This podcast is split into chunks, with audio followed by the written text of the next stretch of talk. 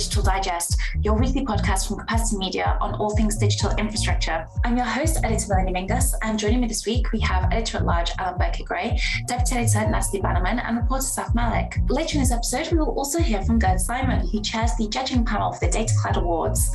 Now, we were pressed to take that event virtual back in 2020, but we are due to return to Monaco this April, so there's lots of exciting news coming up shortly. Before that, a roundup of the headlines. Oman has a new operator after Vodafone launched services in the Sultanate.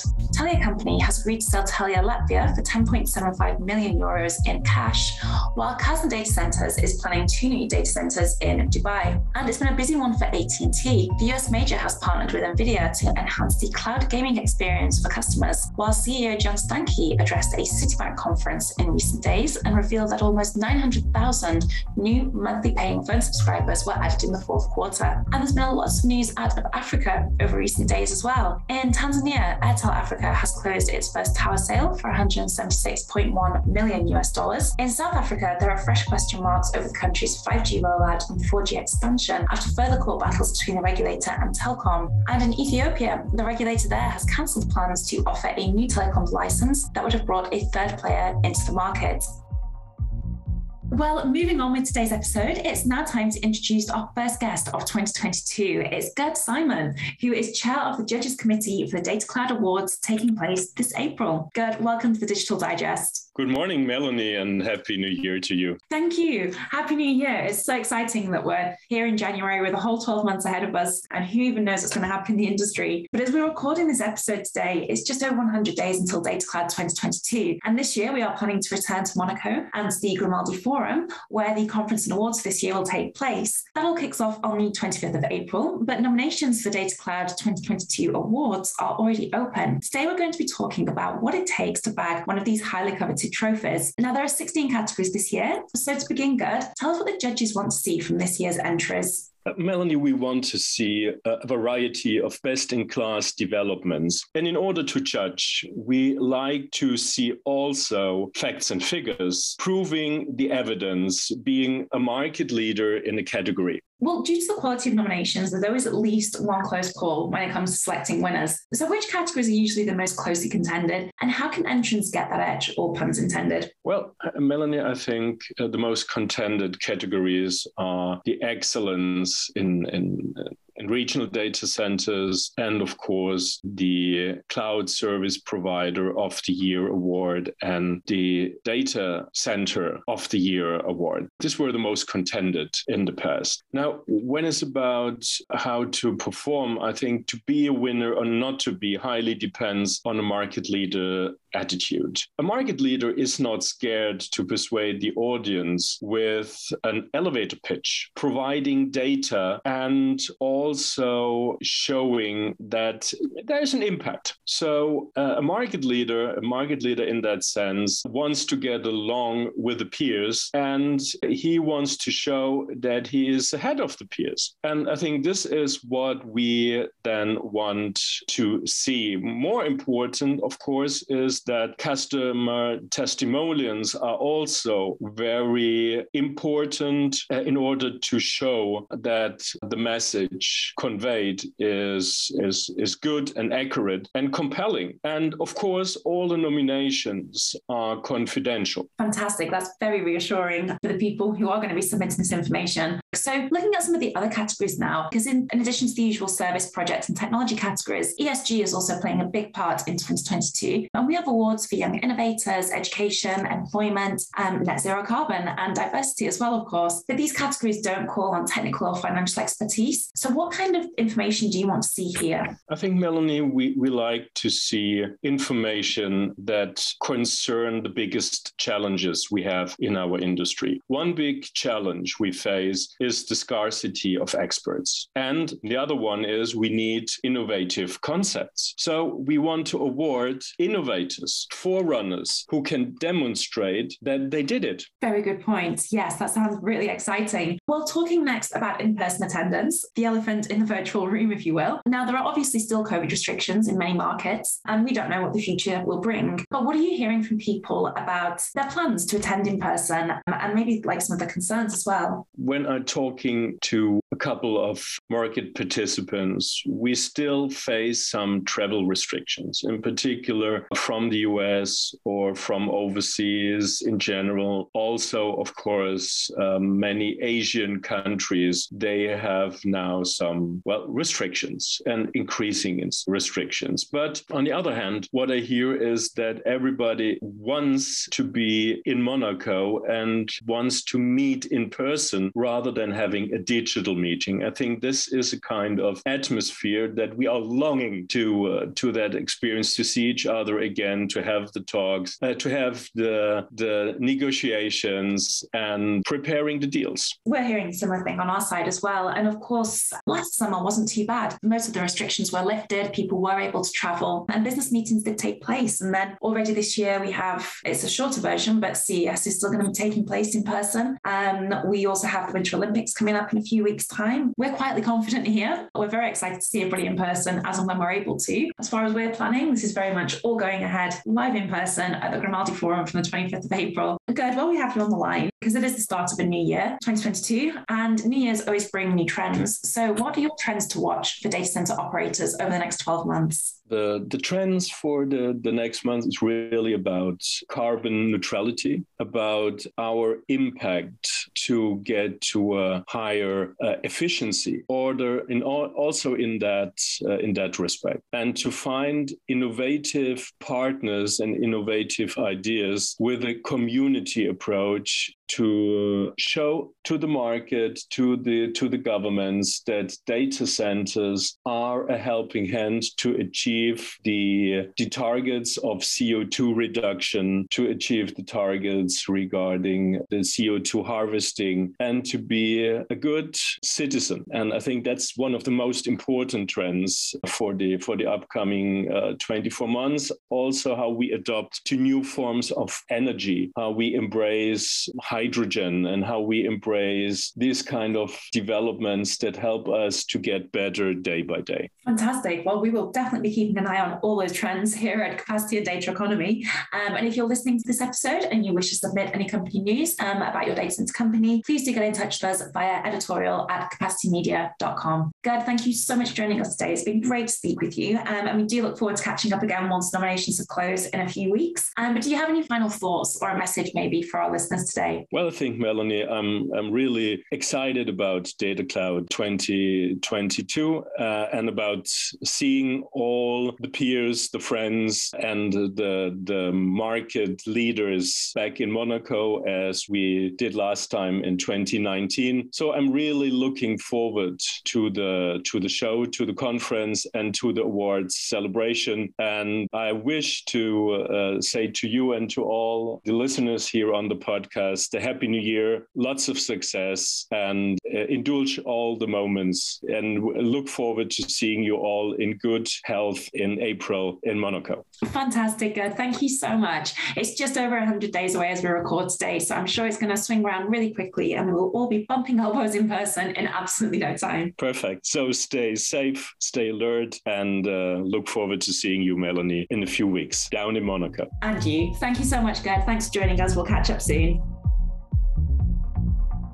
So, the first story of this week, we are going to go to Natalie, who has been covering um, news from EXA Infrastructure regarding the Ionian subsea cable. So, Natalie, over to you. What's been going on in the Mediterranean? Yeah, so EXA Infrastructure, um, for those who don't know, is obviously the company that last year acquired GTT's infrastructure assets across Europe and North America. They were actually sold to I Squared Capital, but you know was turned into a, a company in its own right. And they have actually announced a partnership with Islalink, which is the subsea cable operator operator. Specifically, EXA is now the key landing and terrestrial services partner in Italy, as well as the anchor tenant on the Isla uh, Link Ionian subsea cable. For those who don't know, the Ionian cable is a 24 fiber pair system and it spans 320 kilometers. So, not a large system, but it connects Crotone in Italy to uh, Preveza in uh, Greece. And most cables in that region of Italy generally connect at Bari and Genoa in, or in Sicily. Crotone actually offers what the company calls a new and diverse landing location. So, quite an exciting one. It's always great to uh, hear about new hubs in the world of subsea. For EXA's part in this new partnership, they will create a new terrestrial fiber route between Crotone and the likes of Milan and Rome. We'll also build the beach manhole and front haul ducts in Crotone and provide maintenance services for the cable landing station. If that wasn't enough, EXA will also be one of the main anchor tenants on the Ionian cable, and they will also construct a new 345 kilometer cable on its existing network in Bari and Crotone in the way of terrestrial backhaul. Overall, the Ionian, Ionian cable um, has a contract in force at present and is actually due to be completed in the fourth quarter of 2022. So, probably sometime around November if our sources are correct. So, we will be keeping an eye out for that.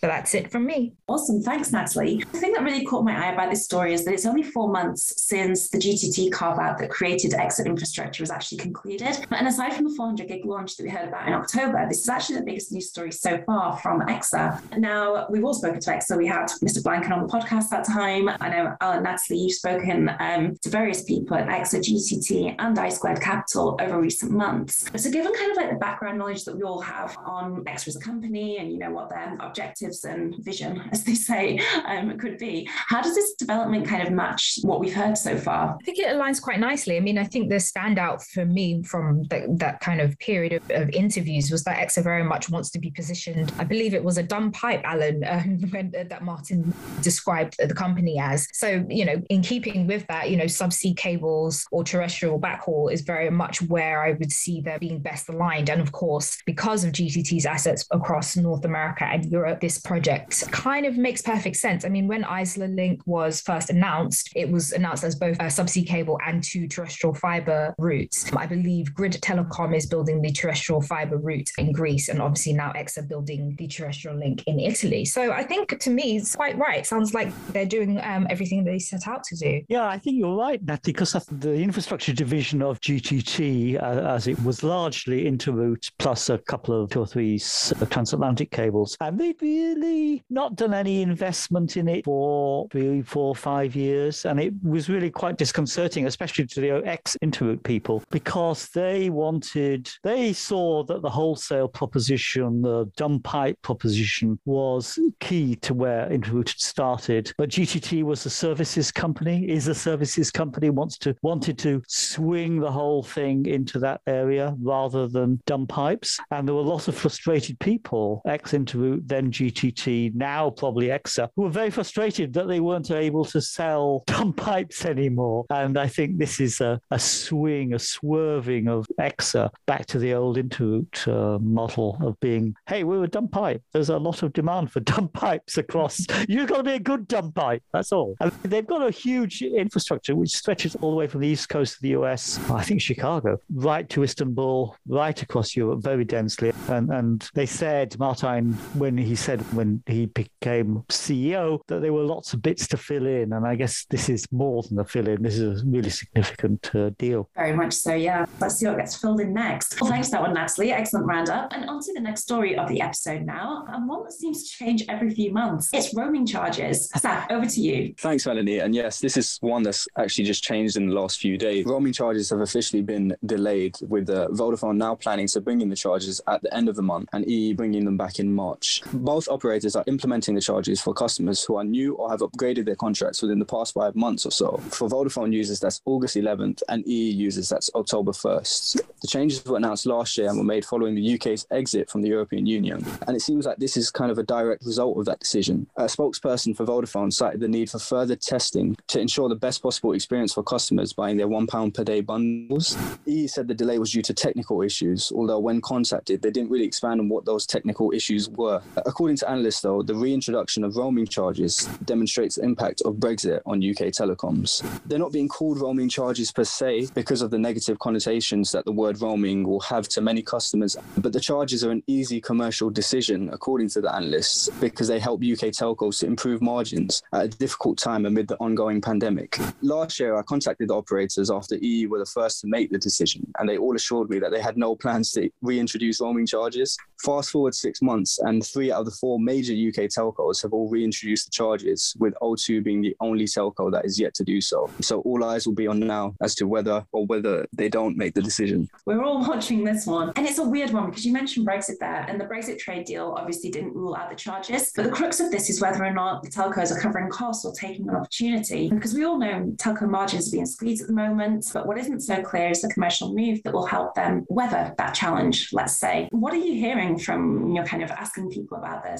I have contacted telcos and they haven't got back to me about whether they are paying more for international calls. I'm still waiting on a response for them, but analysts have said that it's the easiest way for operators to increase revenue because they're investing billions in kind of costly next generation fixed and mobile networks. So this just seems like the easiest way for them to improve margins, especially with the struggles attached to the ongoing pandemic. Very interesting. Let's see what they say in return. To be perfectly cynical, it's a good time for them to introduce it because almost nobody is traveling at the moment. No one's going on two week ski breaks or things like that. Nobody's booking their summer holidays because we just don't know what position we're going to be in by July and August. So by the time people actually get those horrible bills, then uh, they'll companies like Vodafone and EE and Three will be able to say, oh, yeah, this has been around for a year. You know, didn't you notice? Very true, Alan. Same with a lot of different things. Thanks for that one, Steph. Very interesting developments there. And Alan, coming back to you now, OneWeb. Now, you've had a few developments over this, but we've obviously had a bit of a break over the festive period and things have changed again. So just going to hand over to you and let's get the latest. well, it didn't for OneWeb because there were there was a whole launch team in Baikonur in Kazakhstan because the launch was postponed of their latest rocket and it went on off on I think the 27th of December. I spent an hour or so on Christmas Day on the 25th of December watching the James Webb telescope being launched by Ariane Arianespace from Kourou in French Guiana, which was good fun as the dinner was cooking. But two days later, the same company, Arianespace, but from thousands of miles away in Kazakhstan, launched the latest satellites for OneWeb, and that was perfectly successful, which means OneWeb's had a 100% success rate so far, which is great. Congratulations to them. But the more and more mystery about when they'll actually launch commercial service. Back a year ago, January 2021, the executive chairman of Web, Sunil Bharti Mittal, told me in an interview that services would be started between 50 degrees north and the North Pole in October 2021. Uh, we're well past that deadline now, you know, two and a half months. So what's happened? It hasn't. They haven't been launched. I talked to various people around the industry. BT said they were going to be starting to try out services in January, which is where we are now. OneWeb, I did a story just before Christmas saying that I thought that there was a five or six month delay, which would put the commercial launch to March or April. Uh, if you take the original date of October 2021 as being the point at which you start counting. So I got a, a very cross message from somebody at OneWeb saying, "Oh, it's we're not six months delayed, by the way. Would appreciate a relook. It's gone everywhere." So I went back to my contact and said, "Let me know what the ETA, the estimated time of arrival for the commercial launch was." And that was um, some more time ago, and haven't had a reply yet. So I think we're probably safe, given that we're now in January. The, the launch is likely after BT and the other operators, and that's Verizon and AT&T in North America, BT in the UK, using it for either for backhaul of uh, base stations or Wi-Fi hotspots or something like that to get broadband into rural areas. If they haven't even started trying yet, which is odd, I can't see how they're going to be launching services quite so quickly. I think it will be March. Nobody launches things in north of Scotland and Alaska in March. It's just too cold. I think it's going to be, this is my gut feeling, uh, without any direct evidence from OneWeb, and I must clarify that. I think it will be March or April before they are fully commercial across or um, across north of 50 degrees. Now, 50 degrees is conveniently a line of latitude that covers all of the UK. It, the 50th parallel just cuts through the Lizard, which is the southernmost point of mainland UK. It covers a lot of Canada, but not all of it, not the really popular, populous parts of Canada. All of northern Canada, it co- covers all of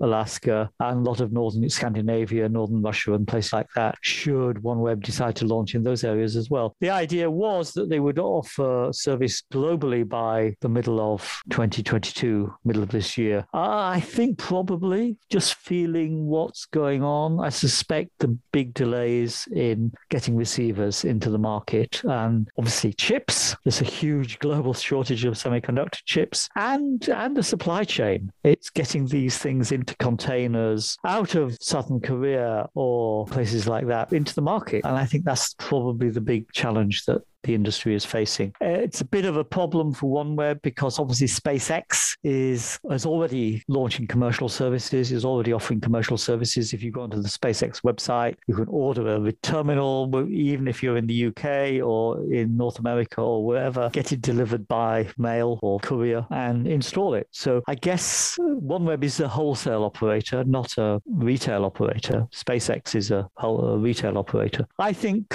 you know, it's a big of a blow to OneWeb, but we will see. They can catch up, I'm sure. But there's other competitors coming along as well over the next few years. I mean, I'm not saying that this whole market is dead. I think using low orbit satellites to deliver broadband to rural areas is going to be a really good proposition. I just think it's taking a bit longer to get going than people expected. You know, despite, I mean, OneWeb's had a lot of problems. OneWeb version one went bankrupt, was rescued by the British government and by uh, Sunil Bharti Mittal, and now it's got lots of revenue, lots of investment from companies from Eutelsat to Hughes to all sorts of others around the world. They've invested billions in it, and I think it's going to be a successful company. It's just, you know, the problem is don't give a deadline if you can't can't stick to it. And, you know, a year ago, Sunil Bharti Mittal, the executive chairman, said, oh, it'll be happening by October. And by Christmas, I will be able to have a receiver in my house. We're now January and it's not available. And I certainly haven't got a receiver in my house. Not that I'm asking for one that would be better than my BT broadband. But there we are. I think it's just going to take a long time. So it's still up in the air, but not in the way it's supposed Literally. to. Literally. yeah. Um, well, as a wholesale operator, and you just mentioned BT there as well, there's a lot of people depending on them. Have we heard from BT or any of the other partners? Yeah, BT, it was BT who said they were going to start testing in January. So that sounds, you know, if they're only just starting testing in this month, that seems this is what the BT person said to me. It's a bit early, a bit too early to say when we will launch services for UK customers, and we're looking to do some lab and customer trials early next year, which is early 2022. Now that just seems so indefinite. This is a statement just before Christmas to me by BT. Early next year, that means early 2022. Early sounds like they're not quite sure yet. And that's trials, you know, that's not that's lab trials and then customer trials. So that means it hasn't even by Christmas hadn't even got into the BT labs for testing. So who knows? I, yeah, I, and of course then everybody went away or uh, shut down for Christmas. So we will be picking this up over the next few days. Yes, definitely. We will be following up on this a lot over the coming days and weeks. The supply chain challenges, though, are really interesting because when COVID first started, this is something that many people kind of saw in their crystal balls, um, so to speak, and it was very much, you know, a lot of people were concerned about what could happen in terms of supply chains, factories, you know, supply of essential goods for all sorts of things, not just telecoms equipment. But in the first kind of six to 12 months of the pandemic, the storm was weathered okay. It's only since, I don't know, it's over the course of 2021, really, the supply chain crunch really started to happen. I mean, it's almost a year now since the um, chip issue was raised, the semiconductors, but we've had Evergrande and, you know, a lot of other kind of shipping and logistic issues, which seem to be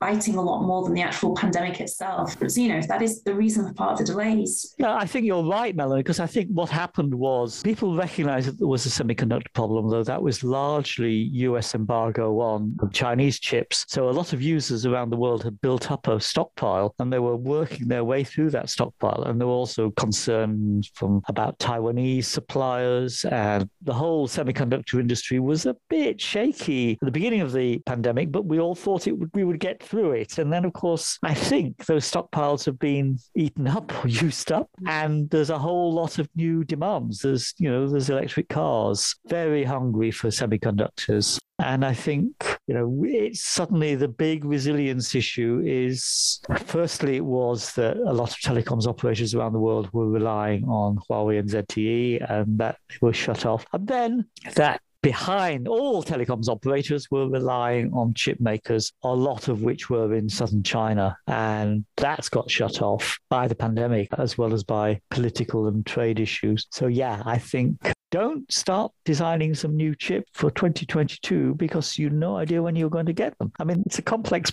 engineering process. I don't know when it's going to happen. Yeah, I think this is going to be a big issue for the continued rollout of 5G this year, probably for, as we said, low orbit satellites, probably for fixed broadband as well. I mean, we need chips, and they're a long way away if you're in Western Europe or North America because they're mainly coming from East Asia, whether that be Taiwan or Japan or South Korea or southern China. Yeah, indeed. Despite the challenges, we have not been short on other satellite news this week. In recent days, we've heard that Hughes Network Systems and Bharti Airtel have formed a JV, which is called HCIPL, um, and they're going to combine their VSAT operations to provide satellite broadband services in India. And also, around the same time that news broke, um, covered the story that Starlink, everyone's favorite satellite retail firm, has been actually been ordered to refund all the pre-orders for satellite internet services, also in India. So I think there's going to be a lot of challenges for satellite this year, whereas last year it very much seemed as though, you know, satellite's the future. Let's solve some rural broadband issues and get the world connected. But interesting, Alan. We're going to keep an eye on this one. We are, yes. And there was some good news, though, just again, just before Christmas, that which is the broadband speed. If you do speed test, type speed test into your laptop, and it's likely that the speed test will be done by Ookla, which is an American company. They said that a lot of people across Europe are already getting faster broadband speeds from companies from Starlink, SpaceX's Starlink, faster than their fixed broadband that is available in their area, which is quite strange, really. If I had a Starlink dish on my roof, then yes, I would get it fast. I mean, average speeds are quite stunning. Median speed, for example, for fixed broadband, says Ookla, was 53 megabits a second. Median speed, download speed for Starlink, SpaceX's Starlink, is 111. So it's about twice, more than twice what you get from a satellite than from uh, a bit of fiber in the ground, which is just crazy. Mind blowing stuff. Well, that brings us to the end of this week's episode. Thank you to the team for bringing us the latest on all those stories. Thanks to everybody who listened, and a huge thanks also to Gerd for sharing all that insight on Data Cloud 2022. We will be back next week with more stories from the global tech and telecom space, as well as some insight on data center power connections in Ireland and some other trends from the Emerald Isle. But until then, we'll not leave you without updates. You can catch up with all the latest telecoms and data center news over at capacitymedia.com. And don't forget to sign up to our daily and weekly newsletters. Check out the latest edition of Capacity Magazine and also register for our upcoming events. In the next couple of months, we have Metro Connect USA and also Capacity Middle East. So lots to look forward to there. For now, that's all from me and the team. Have a great week. Take care and catch you next time.